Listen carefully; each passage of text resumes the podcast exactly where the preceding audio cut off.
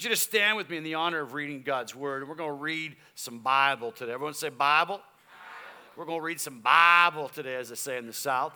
And uh, because I believe that it's the word of God that has the power to change your life for eternity. We have a lot of words and we have a lot of messages and we have a, a lot of people speaking today. And uh, they can impact your life, good and bad. But there is something that God has given to us that has the potential and the power within it to change our lives for eternity. It's His Word. When the old timers just say, I'm not moved by what I see, I am not moved by what I hear, but I am moved by every word that proceeds from the book of God. And so we're going to read some Bible today. Nehemiah chapter 2, I want you to turn. We're going to read verses 1 through 10 and then verses 17 through 20. And uh, uh, just you got to get the context. We got to get kind of. I want to read a lot here because I want you to hear what God is doing in this man Nehemiah's life. Nehemiah uh, chapter 2, beginning with verse number 1. And the Bible says, In the month of Nisan, in the 20th year of the king, when wine was brought for him, I took the wine and gave it to the king. I had not been sad in his presence before. So the king asked me, Why does your face look so sad when you're not ill? This can be nothing but sadness of heart. Verse number two. I was very much afraid, but I said to the king, May the king live forever. Long live the king. Come on, everyone, say it with me. Long live the king. So we got that phrase from. Why should my face not look sad when the city where my ancestors are buried lies in ruins and its gates have been destroyed by fire? The king said to me, What is it that you want?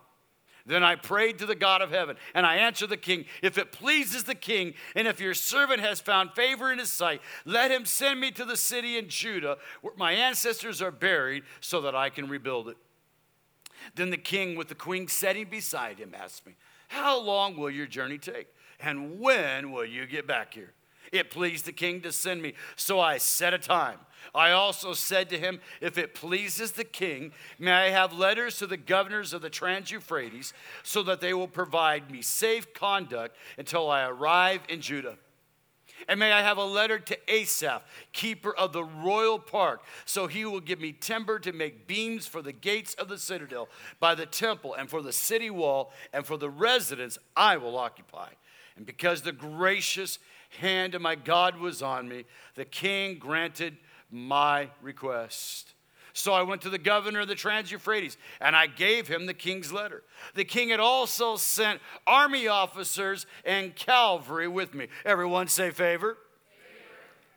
When Sanballat the Horonite and Tobiah the Ammonite officials official heard about this, they were very much disturbed that someone had come to promote the welfare of the Israelites. Then I said to them, the Jewish leaders, you see the trouble we are in. Jerusalem lies in ruins, and its gates have been burned with fire. Come, let us rebuild the wall of Jerusalem, and we will no longer be in disgrace. I also told them about the gracious hand. Everyone say, gracious hand. I told them about the gracious hand of my God that was on me and what the king had said to me. And they replied, Let us start rebuilding. So they began this good work.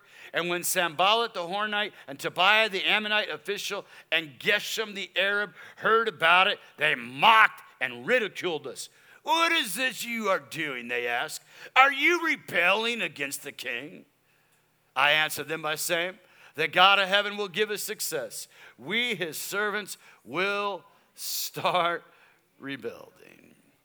I want to speak to you on the idea this afternoon living a life, living our life to leave a legacy.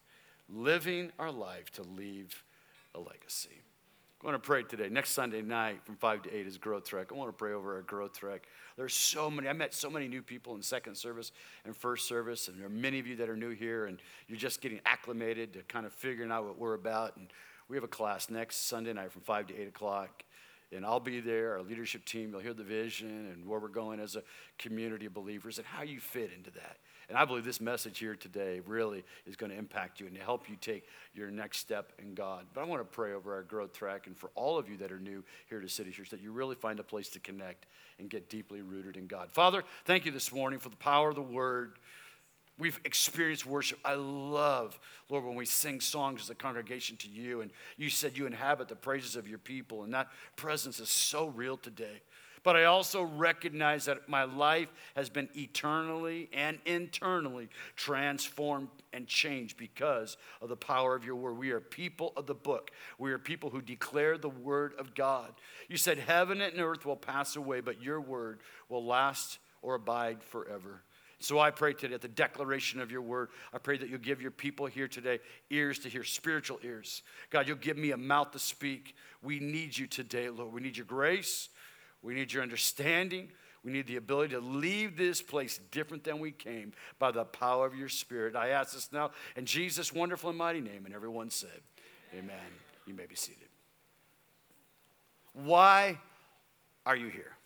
Or, or maybe a better question would be, How did you get here? Well, I just drove my car, right? I mean, pretty simple. I got my car, or I got in a vehicle with someone else. No, no, no.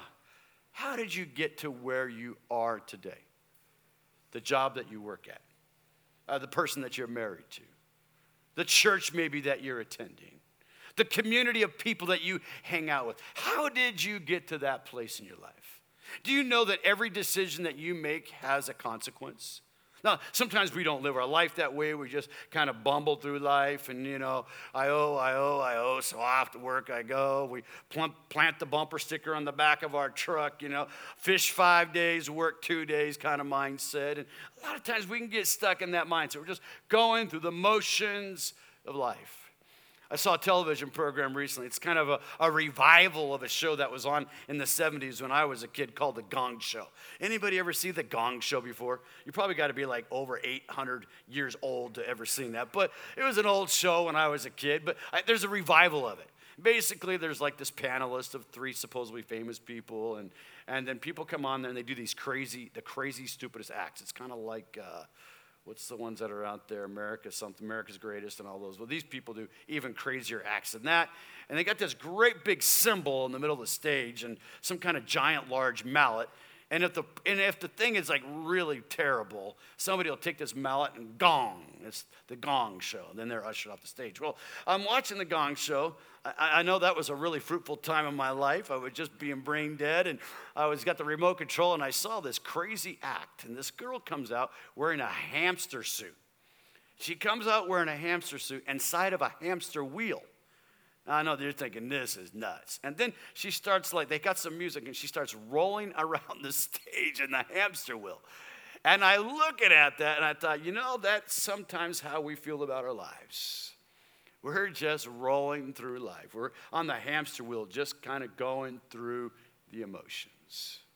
How did you get to where you are? How, how did that happen? Well, I can tell you how it happened. You made a decision yesterday. You made a decision the day before. You made a decision before that. And because of that decision that you made, somehow there was a chain of reaction of things that were set off. And here you are today. Now, the wonderful thing about God is that where you are today is not where God wants to take you into your future. See, God has a plan. God has a purpose for every single person in this room. Nehemiah is a special guy. I, like Nehemiah. Nehemiah is an amazing man. Now, what I like about Nehemiah, eh, he's not the typical prophet or priest or holy man in the Old Testament. He's actually just a layman.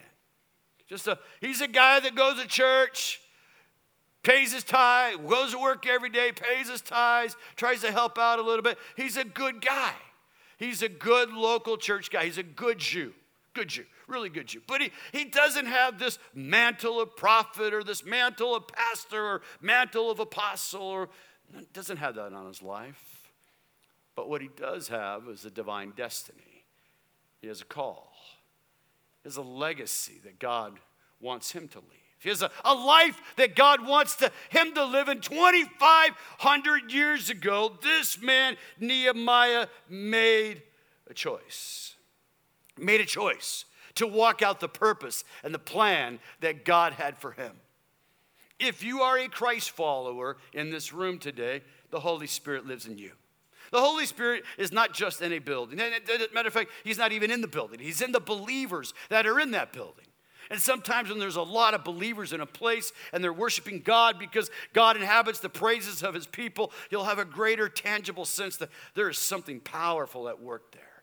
Uh, just a couple weeks ago, I was walking around outside. Pastor Glenn or somebody else was preaching, and I was going from the buildings and seeing what was going on. And, and I remember I walked from outside and I came into the middle of worship service, and I could feel it. Like I could really feel the presence. I, I felt like there was just a fresh a sense of reality that God was with us. Well, what was happening is there was a bunch of people that had God inside of them singing songs to Him. And because of that expression, there was just a renewed renewed, refreshed, real sense that God was real. God is among us.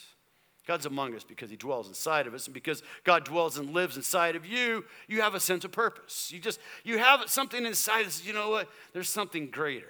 There's just something you sense that God is doing in your life, wants to do in your life, wants to take you in your life. You just you sense it. You all you just can't. You cannot be a Christ follower not have a sense that there's something for you to do. There's a difference, there's a purpose for you. It's because God is the God of purpose. He made us in His image. Nehemiah is serving God. He's living in a really tough time, naturally and spiritually, for the people of Israel. I'm going to give you just a little bit of backstory, but what's happened in the history of Israel is that uh, called by God, chosen by God, but they rebel from God. They go out and they, they follow the gods of the world that they lived in at that day, and they found themselves entrapped. And they found themselves not only entrapped, but they found themselves in big trouble because they were defenseless. They were powerless against the enemies that would form against them. And about 2,500 years ago, the Babylonians came down and they just literally ran right over the people of Israel. God had promised them listen, if you don't serve me, troubles are coming trouble that you can't defend yourself against. If you serve me, put me first, you live out my purpose and plan, I'll be your defender. We sang that song. He's my defender. He's my. We were singing that, and, and I'll tell you, He's your defender and your protector if you're walking out His purpose and His plan. They weren't walking it out, and therefore the Babylonians came in, they wiped them out, they, they tore the, the, this temple that had been, this edifice, this building that had been built and dedicated for the worship of God. They destroyed that, they, they destroyed the homes, the palaces, the city walls were literally left in ruins. Walls were important because walls were places of protection. They, they were places that kept the people safe, at least made them feel safe. But without the protection of God, Without the hand of God going before you and guiding you, protecting you, there's no promise of safety. And the Babylonians came in. The king of Babylon at the time was, a, was this guy that we just read about. He was the king of the Medes and the Persians. Very powerful man. He seemed to be a fairly, you can read about him in world history. He's known. He's known in world history. Seemed to be a very benevolent guy. But the children were in a bad place naturally, but they were also in a bad place spiritually. You know why? They'd made bad choices. They had made some really bad choices. Uh, God promised us, and this was going to happen. If you don't put me first, if you don't follow my plans and my ways, you're going to be taken into captivity for a period of time. But here's the thing God doesn't want us to stay stuck, God doesn't want us to stay messed up. God wants to take the messes of our life and show how great and how powerful He is and turn them into messages of grace and hope, not only for your life, but for future generations. And it's exactly what God had, for, had in mind for Israel. He said, You're not always going to be this place. Yes, you're going to get dragged off. You're going to have some you're going to have a lot of pain. It's going to be a time of discipline. I'm going to do some things in your life, but I'm going to begin to stir you to move back home move back to the place of worship, to come back to where my presence and my reality is. I'm going to begin to do that in your life. And about 20 years or so before Nehemiah, there was a guy by the name of Zerubbabel. Zerubbabel started to feel that sense to go back. I got to go back home. And so he gets some Jewish people together. They go back to Israel. And, and, and after a period of time, they're just totally demoralized. Nothing's happening. They're trying to rebuild. They're trying to get the businesses started again. The economy has colla- completely collapsed. They, they have inflation like they have in Venezuela right now, where it costs you $10 to buy one cup of coffee. It's just, you know, things are just really tough for them. And then about 10 years later, this guy by the name of Ezra says, You know what? I got to go back and help them. We're going to build the temple because if we can just get that temple built, the place where people worship, then everything else will take care of itself. And he goes back and he's having a tough time. The leaders are demoralized. And God has this man, Nehemiah. God always has the right people in the right place at the right time for all of our lives. Nehemiah was a cupbearer. Nehemiah chapter 1, verse number 11, he actually tells this. He tells us what his role is. He says, uh, Let the Lord be attentive to the prayer of your servant. He's praying right now, and to the prayer of your servants who delight in revering your name. Give your servant success today by granting him favor in the presence of this man, the king. He says, For I was the cupbearer to the king. I was the cupbearer to the king. Nehemiah was a man who was prepared naturally and he was prepared spiritually for the task and the role that God had called him. He was prepared. He was in preparation, but he had put himself in a position because of the choices that he had made about his lifestyle and the way that he would work and the kind of life that he was going to live. He put himself in a position to be noticed by others. And he found himself in a place of prominence. He found himself in a very important role. He was the cupbearer to the king. Now, cupbearers to the king, there was two things. One, they, there were people who had been tested, men who had been tested, and men who could be trusted. They were tested every single day.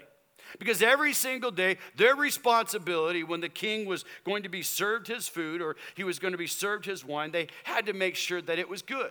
And by being good, I meant that it was safe, that there was no one had tried to poison it so, to kill the king.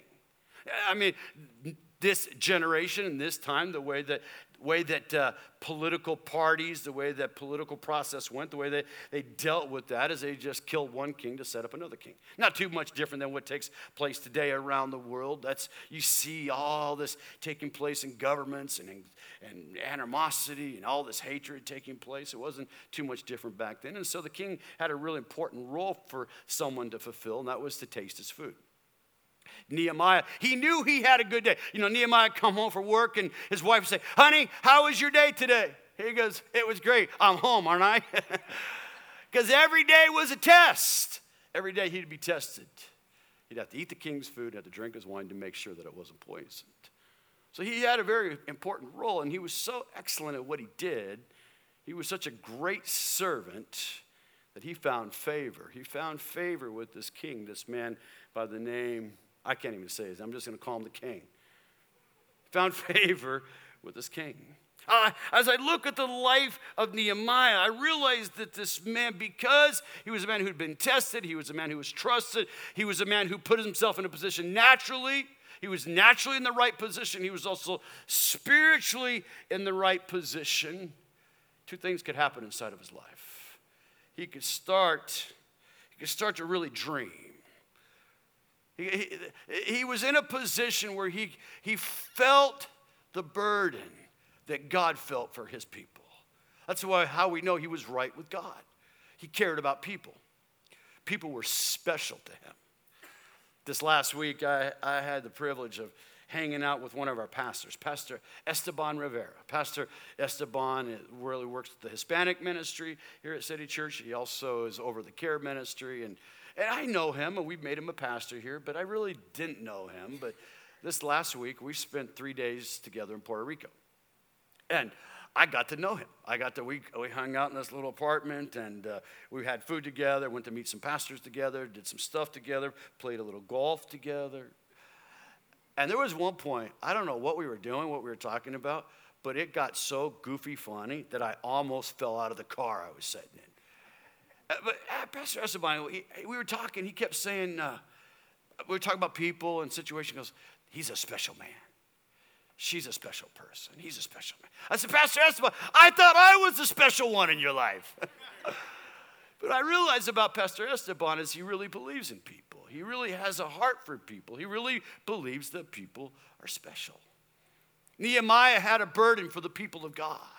That's how we know he was right with God. He was right with God because he had a, he had a burden for the things that God was burdened for.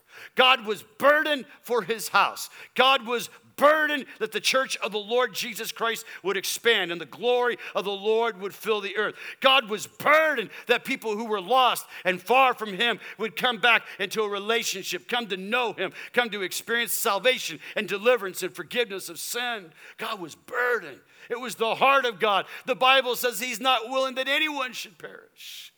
Nehemiah carried this burden. He carried this burden that would drive him into his destiny. Now, what's interesting about Nehemiah to me is that Nehemiah was in a good place. I mean, in the natural, he was in a good place, right? Like he's got everything he has need of. He has great meals every day, as long as it doesn't kill him. I mean, you know, life's going pretty good. He's got a beautiful home. He's like, he's a very close confidant to the king. He has direct access to the most powerful man in his known generation. I mean, he's got everything that life could say you could have. He's got everything. Something inside of him started to stir. Something inside of him knew that there was something greater. Uh, Nehemiah made a choice. He chose to leave, uh, leave a life of pleasure, a life of leisure, a life all, as all is well, all is good. He chose to take a step out of that into something greater. And the moment he made that choice, you know what he was inviting? He was inviting problems.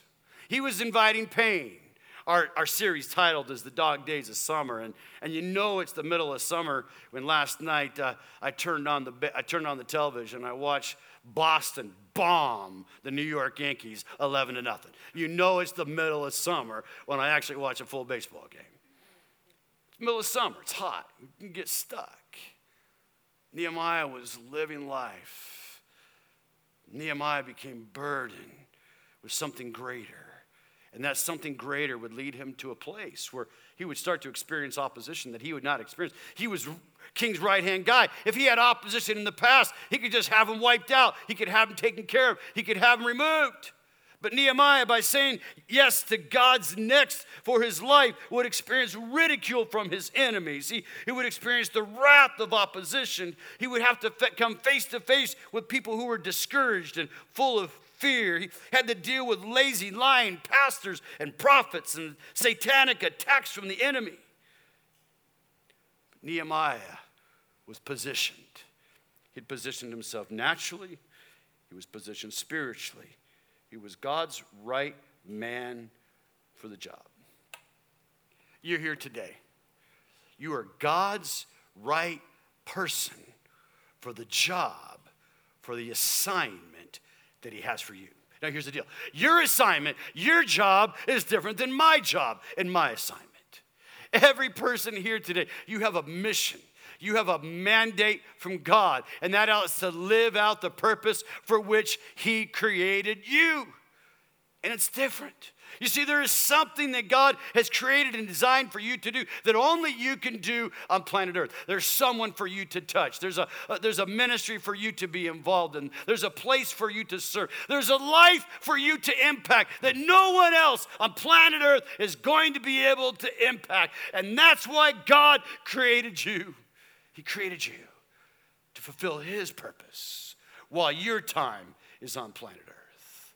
You have a mission you might not fully understand what that mission is. And I guarantee you, Nehemiah didn't fully understand what he was getting into, but he had a step in God. It wasn't just to be the cupbearer to the king. Good job, good position. He had a greater job. He had a greater responsibility. And that was to go back to the people that God had called him to, the, the people that he was born into, the people of his birth, the people of his background, and to go back to the city of Jerusalem. And not only to be part of that community, but to rebuild it, to re solidify it. Here's the deal something that had been dead for 70 years something that had left people demoralized and defeated and beat down for 70 years. When Nehemiah, because he was in God's timing and God's plan and God's purpose, when Nehemiah showed up on the scene, it literally went from zero to 180 almost overnight. You know why? Because he had the favor of God. He was in the right place at the right time. When he took that step in God, God accelerated his purpose and plan not only in his life, but in the people that were around him. Something that had been dead for 70 years would become completed in 52 days. All because one man, all because one man said yes to God. What about you today? What has God called you to today? What is God? God's, if you're a Christ follower, God's spoken to you. Uh, what, I, what I've discovered actually is that the longer that I live, even people that don't know God or are not in relationship with Him, they have a sense that their life has more significance, more significance than meaning than just a paycheck or a house or a vacation or an automobile.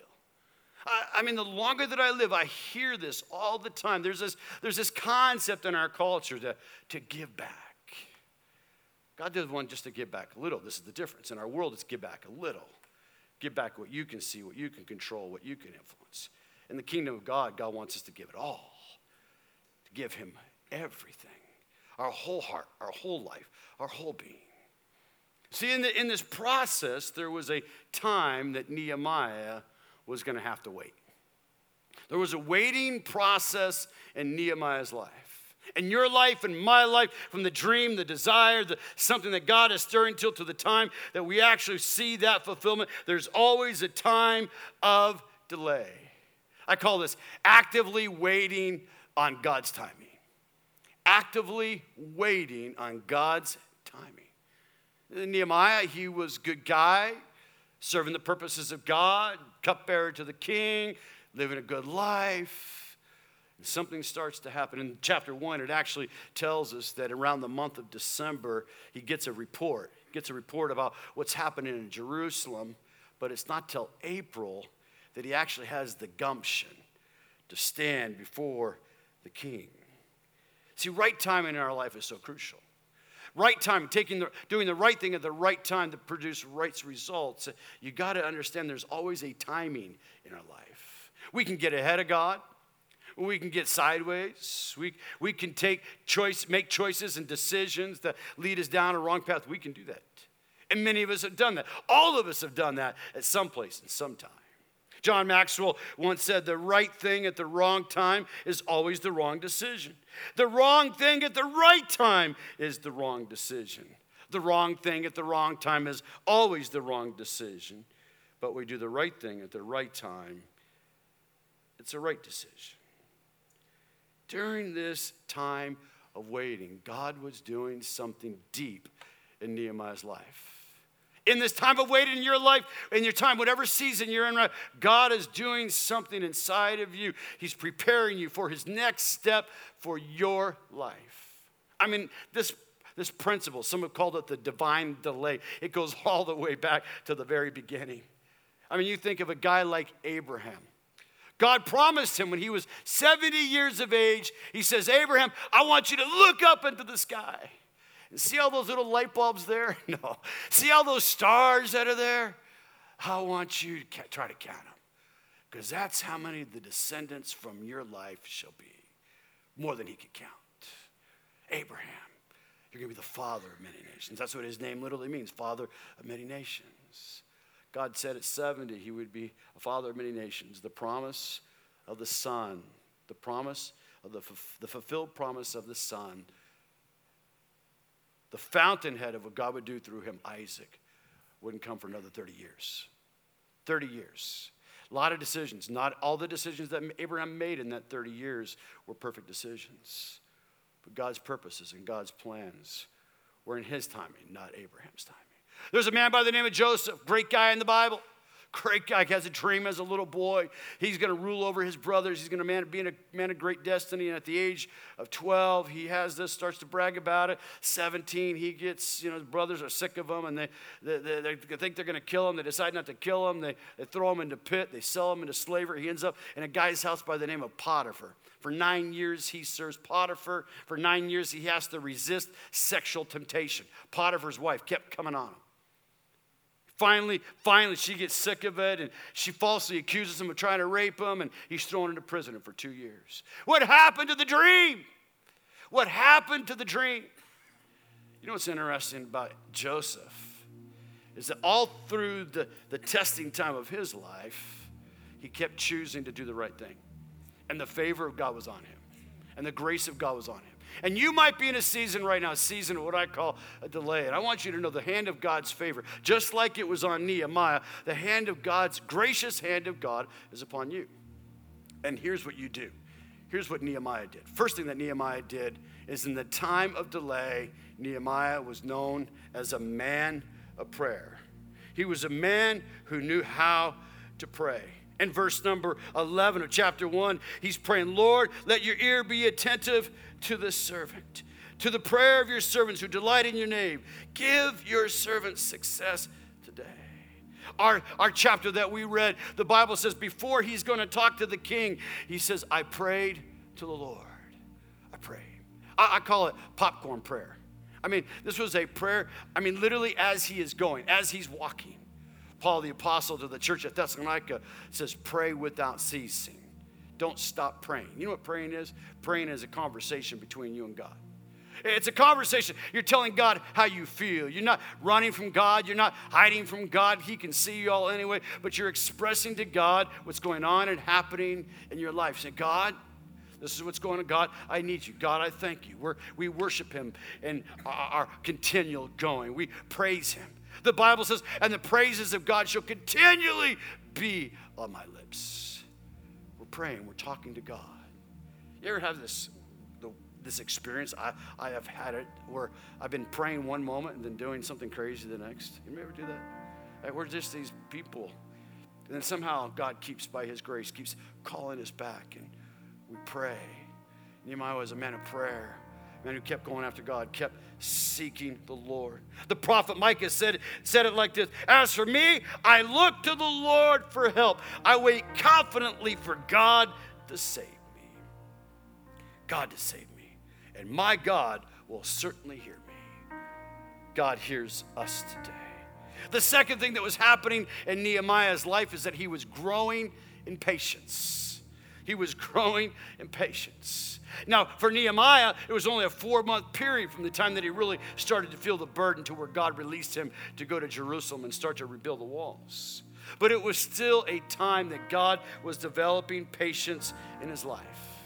James chapter 1, verse number 4 says it like this Let perseverance finish its work so that you may be mature, complete, not lacking anything. Let patience. Let patience finish the work. He that has begun, here's today, Philippians 1 6. He that has begun a good work in you, God's begun a good work in you. Holy Spirit's in you, God's begun that work. He that has begun a good work in you will complete it until the day of Christ Jesus. He's always working, He's always changing, He's always speaking, He's always leading, He's always bringing the right people, He's always bringing the right scripture verse, He's always working in your life. He's not finished with this yet. Ren had an encounter, it just happened this last week. Young lady was being interviewed for a job, and uh, in the position, it looked like it possibly could be their job. And and so they went through the interview process. The person that was interviewing them said that, hey, listen, don't quit your job yet. Don't quit your day job yet. Don't quit your other job because I, I can't promise you that you're going to get this position. Immediately, the person thought the interview went so well that they went back and they quit their other job. Guess what happened? That door was shut. They didn't get that other job. That other job didn't materialize. And they were so frustrated. They were so angry. They were so mad because they thought they had that job. No, they didn't have a promise of tomorrow. You know what happened? They got impatient. They got ahead of God. We do that in relationships. We're going out, you know, we know, God, God, we want to get married and we have a strong desire. And it's a good thing to find a spouse. God wants us to have a relationship with other people. It's good. But we get ahead of God. And we don't wait on His timing and we get with the wrong person. And then we start to have intimacy, sexual relations with the person. We're not even married yet. And then that adds a whole nother level of complication. And then other things happen. And then we move in together. We're not married yet, but we're doing, I mean, people make choices. They quit jobs. They get into relationships. They, they don't wait for God's timing and purpose in their life. And when you do that, just like the Israelite, it always brings pain. But here's the amazing thing about God's not finished. God wasn't finished with the Israelites. Oh, they had made a mess. Oh, they had made mistakes. But the mistakes and the me- messes of our life are always about this. God always has a person. God always has a word. God always has a song. God always has a time in his life, in our life, where he's calling us back to him, where he can take that mess and he can turn it into a message of his grace and of his hope and of his love. Someone said amen. Come on. Come on. The people they were special to God. God was using this man, Nehemiah, and in the season of preparation, in the season of preparation, God was growing the muscle of perseverance. That's what God's doing in you. He's finishing that work that He's begun. He's begun a work, He's finishing that work. And then, I love the way Nehemiah, this story finishes. Nehemiah began to work the plan. You know, this building here was built in 2004. There's a set of architectural plans that architects drew, and there's a lot of people that worked on it. And for the most part, this building's a pretty solid building. The way that this building got built is that someone had a dream, a desire, an idea, and they put it down on a piece of paper and they drew a design. Then a bunch of other people copied it, and they did it according to the plan. Nehemiah began to work a plan. He knew that God wanted him to go back to rebuild the, the walls of Jerusalem, to fortify that, that place of Jerusalem so the people could start to come back and start to worship God and start to live. And I love verse number six. The Bible says that he stood before the king. and The king says, How long will this trip take? And when will you get back? And it pleased the king to send me. So I told him, I set a time. I set a time. Not only did he set a time, but he began to ask the king for provision. He began to ask the king very specifically two things that he asked for. He asked for safe passage, he asked for a letter, and then he asked for timbers. He asked for material possessions so that he could build the, the, the, the, the gates of the city, so that he could build the home that he was going to live in. He was very clear about what he needed. You know why he was clear? Because he thought it through. He had a plan. He, he, he counted the cost, he calculated the risk. You know, there was a delay in his life, and he could have got distracted. But it was in that season of delay that he was laying out a plan. And he was working that plan. And he knew that moment would come. That moment of opportunity would come, and he would fulfill that. There's a guy in this city that a lot of people have ridiculed. I told my boys when they were very young, I said, be very careful about criticizing other ministers and other people that are doing what they believe God's called them to do, because you're not them. Because whatever stones you throw at someone else, just remember, those stones coming back hurt pretty hard. There's a guy in our city that built this little building over on I 4. And he became the ridicule. People would mock him. They'd put it in the newspapers. You know, I, I, I soar on I 4 or I 4 I soar, whatever we call it. Okay. You know who gets the last laugh? the guy who held to the promise of God. This guy who said, I'm going to build that building cash. I'm going to make that building a ministry, a place of ministry, and a, a place of business, and a place so that many people in this city can be blessed. 19 years. I talked to a pastor last week. He said, The building is going, they have all the money they need. And you know who gets the last laugh? The guy that has a $100 million building that has no debt on it and a place where a beacon of the gospel of Jesus Christ can go forward. You know who got the last laugh? wasn't the people that are criticized in the newspaper and all that. No. It was one guy who had a plan and a belief that God had called him to do something significant. See, God's called you to do something significant today. Nehemiah began to lay out that plan. He, began to ask for the provision. And I love it. The Bible says, and because the gracious hand of God was upon me, the king granted me my request. What have you asked God for lately? What are you believing God for in your life? Is it bigger than you? I have a very close pastor friend. He called me this last week. He told me about a dream that he had. He said, I believe that God wants me to start, wants our church to start seven orphanages on the seven continents of the world. Like, wow, that's a big dream. Now, he's already done one. They've already got one that's got almost 100 kids, and a lot of our, our people have been there in Jamaica. But he said God just spoke to him about having an orphanage on every continent on the planet. You know what I thought? That's a big ask. That's a big dream. But you know who he puts his faith in? A big God. A big God. How big is your God today? What is God asking you to do? What has God been speaking to your heart today to enlarge your place, to increase your influence? See, Nehemiah's influence would last for over 2,500 years. As long as there's people on planet Earth, Nehemiah's name will be spoken. Why? Because he believed. He believed that there was a next step. He believed that there was something greater. He believed that there was a big God that when he asked and he believed that God would answer his requests. Come on. How about you today? You know, sometimes we get so limited because we think our, you know, he worked for a king, and that king, I mean, he was, listen, they were dictators. You just did. There wasn't, wasn't a democracy. Just did what that king said. But Nehemiah knew that God had the capacity and the ability to change the heart of the king. You know, today God has the capacity and the ability to change the heart of your spouse. He has the capacity, the ability to change the heart of your boss, of your coworker. Sometimes we worry and we fret about our future and how it's going to happen. And God says, I got it. Just pray. Just ask. Just believe. I love 1 John chapter 5. 1 John chapter 5, it says it like this. Put that verse up there for me. This is the confidence. Everyone say confidence. That we have in our relationship with God. If we ask for anything in agreement with His will, He listens to us. Do you know God listens to you today? Do you believe that? He listens. If we know that He listens to whatever we ask, we know that we have received what we've asked from Him. You know why? Because we believe. What about you today? What are you believing for? What have you asked God for? Nehemiah believed for God's provision, he believed for God's protection. You know what Nehemiah knew?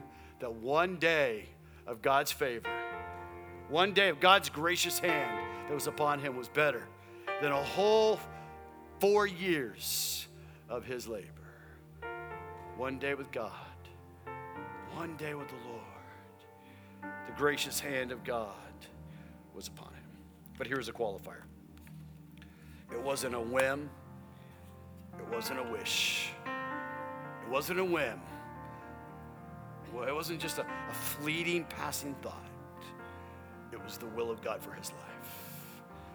Will of God for his life to rebuild the wall that had laid dormant for 70 years. No one else believed but one person. Maybe no one in your family believes. Maybe you come from a household where no one else is a follower of God. But today you've chosen to believe. God sees, God hears. I want you to close your eyes. If you're not a Christian today, you still have this sense of destiny inside of you. You just don't have the power available yet to live out your potential. And that's your first step. Your first step is to give your heart. Nehemiah, Nehemiah was in relationship. He was in right relationship with God. And some of you in this room today, you're not right relationship, and that's what God's calling you today. He's calling you to a relationship with Him. For you to give Him, give Him all of you. That all of you would be surrendered to the Lord. You don't even fully understand what that completely means, but as you begin to do that, your life begins to change. We use a word in the church, repentance. It means literally change the way that we think, but it's a it's a surrendering of our will to His will our ways to His ways. You're here in this room today and you know your life isn't right with God. You've been living for yourself. Just kind of living out there, just on the hamster wheel of life. It really hasn't made a lot of sense. But you sense something tugging you today, calling you to a relationship with God.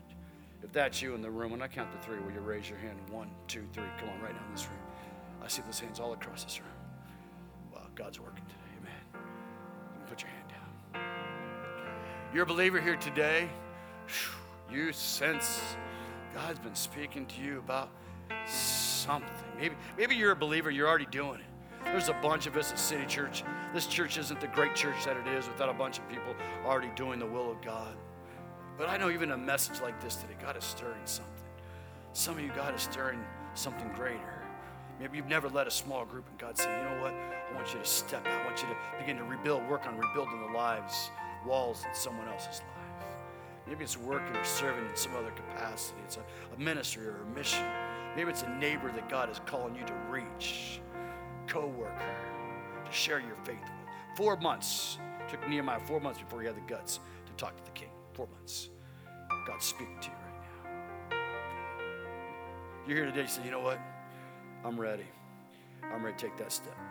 You're a believer. You're ready to take that, whatever that is, whatever that next step, and God is for you today. And I count to three, I want you to raise your hand. One, two, three. Come on. Right now in this room, across this room. I want you to stand with me. The worship team is going to come. We're going to sing this song at the altar. At the altar, there's something, third service. This has been completely different than the other two services. The ending of this service. This message has almost been completely different. God had a word for someone here today. You need this. And the worship team begins to sing. Our hands are lifted just all across this room. First of all, for those of you that you raised your hand and you said, My life isn't right with God, and I know and I want a relationship with Him, I want us all, just right now in this moment, I want us all to say this prayer. Come on. Everyone say, Lord Jesus, I surrender to you. My will, my way. I believe, Lord Jesus, that you are God. And today I invite you to be my God. Come into my life. Give me the strength, give me the grace to live for you from this day forward. In your wonderful name. In your wonderful name.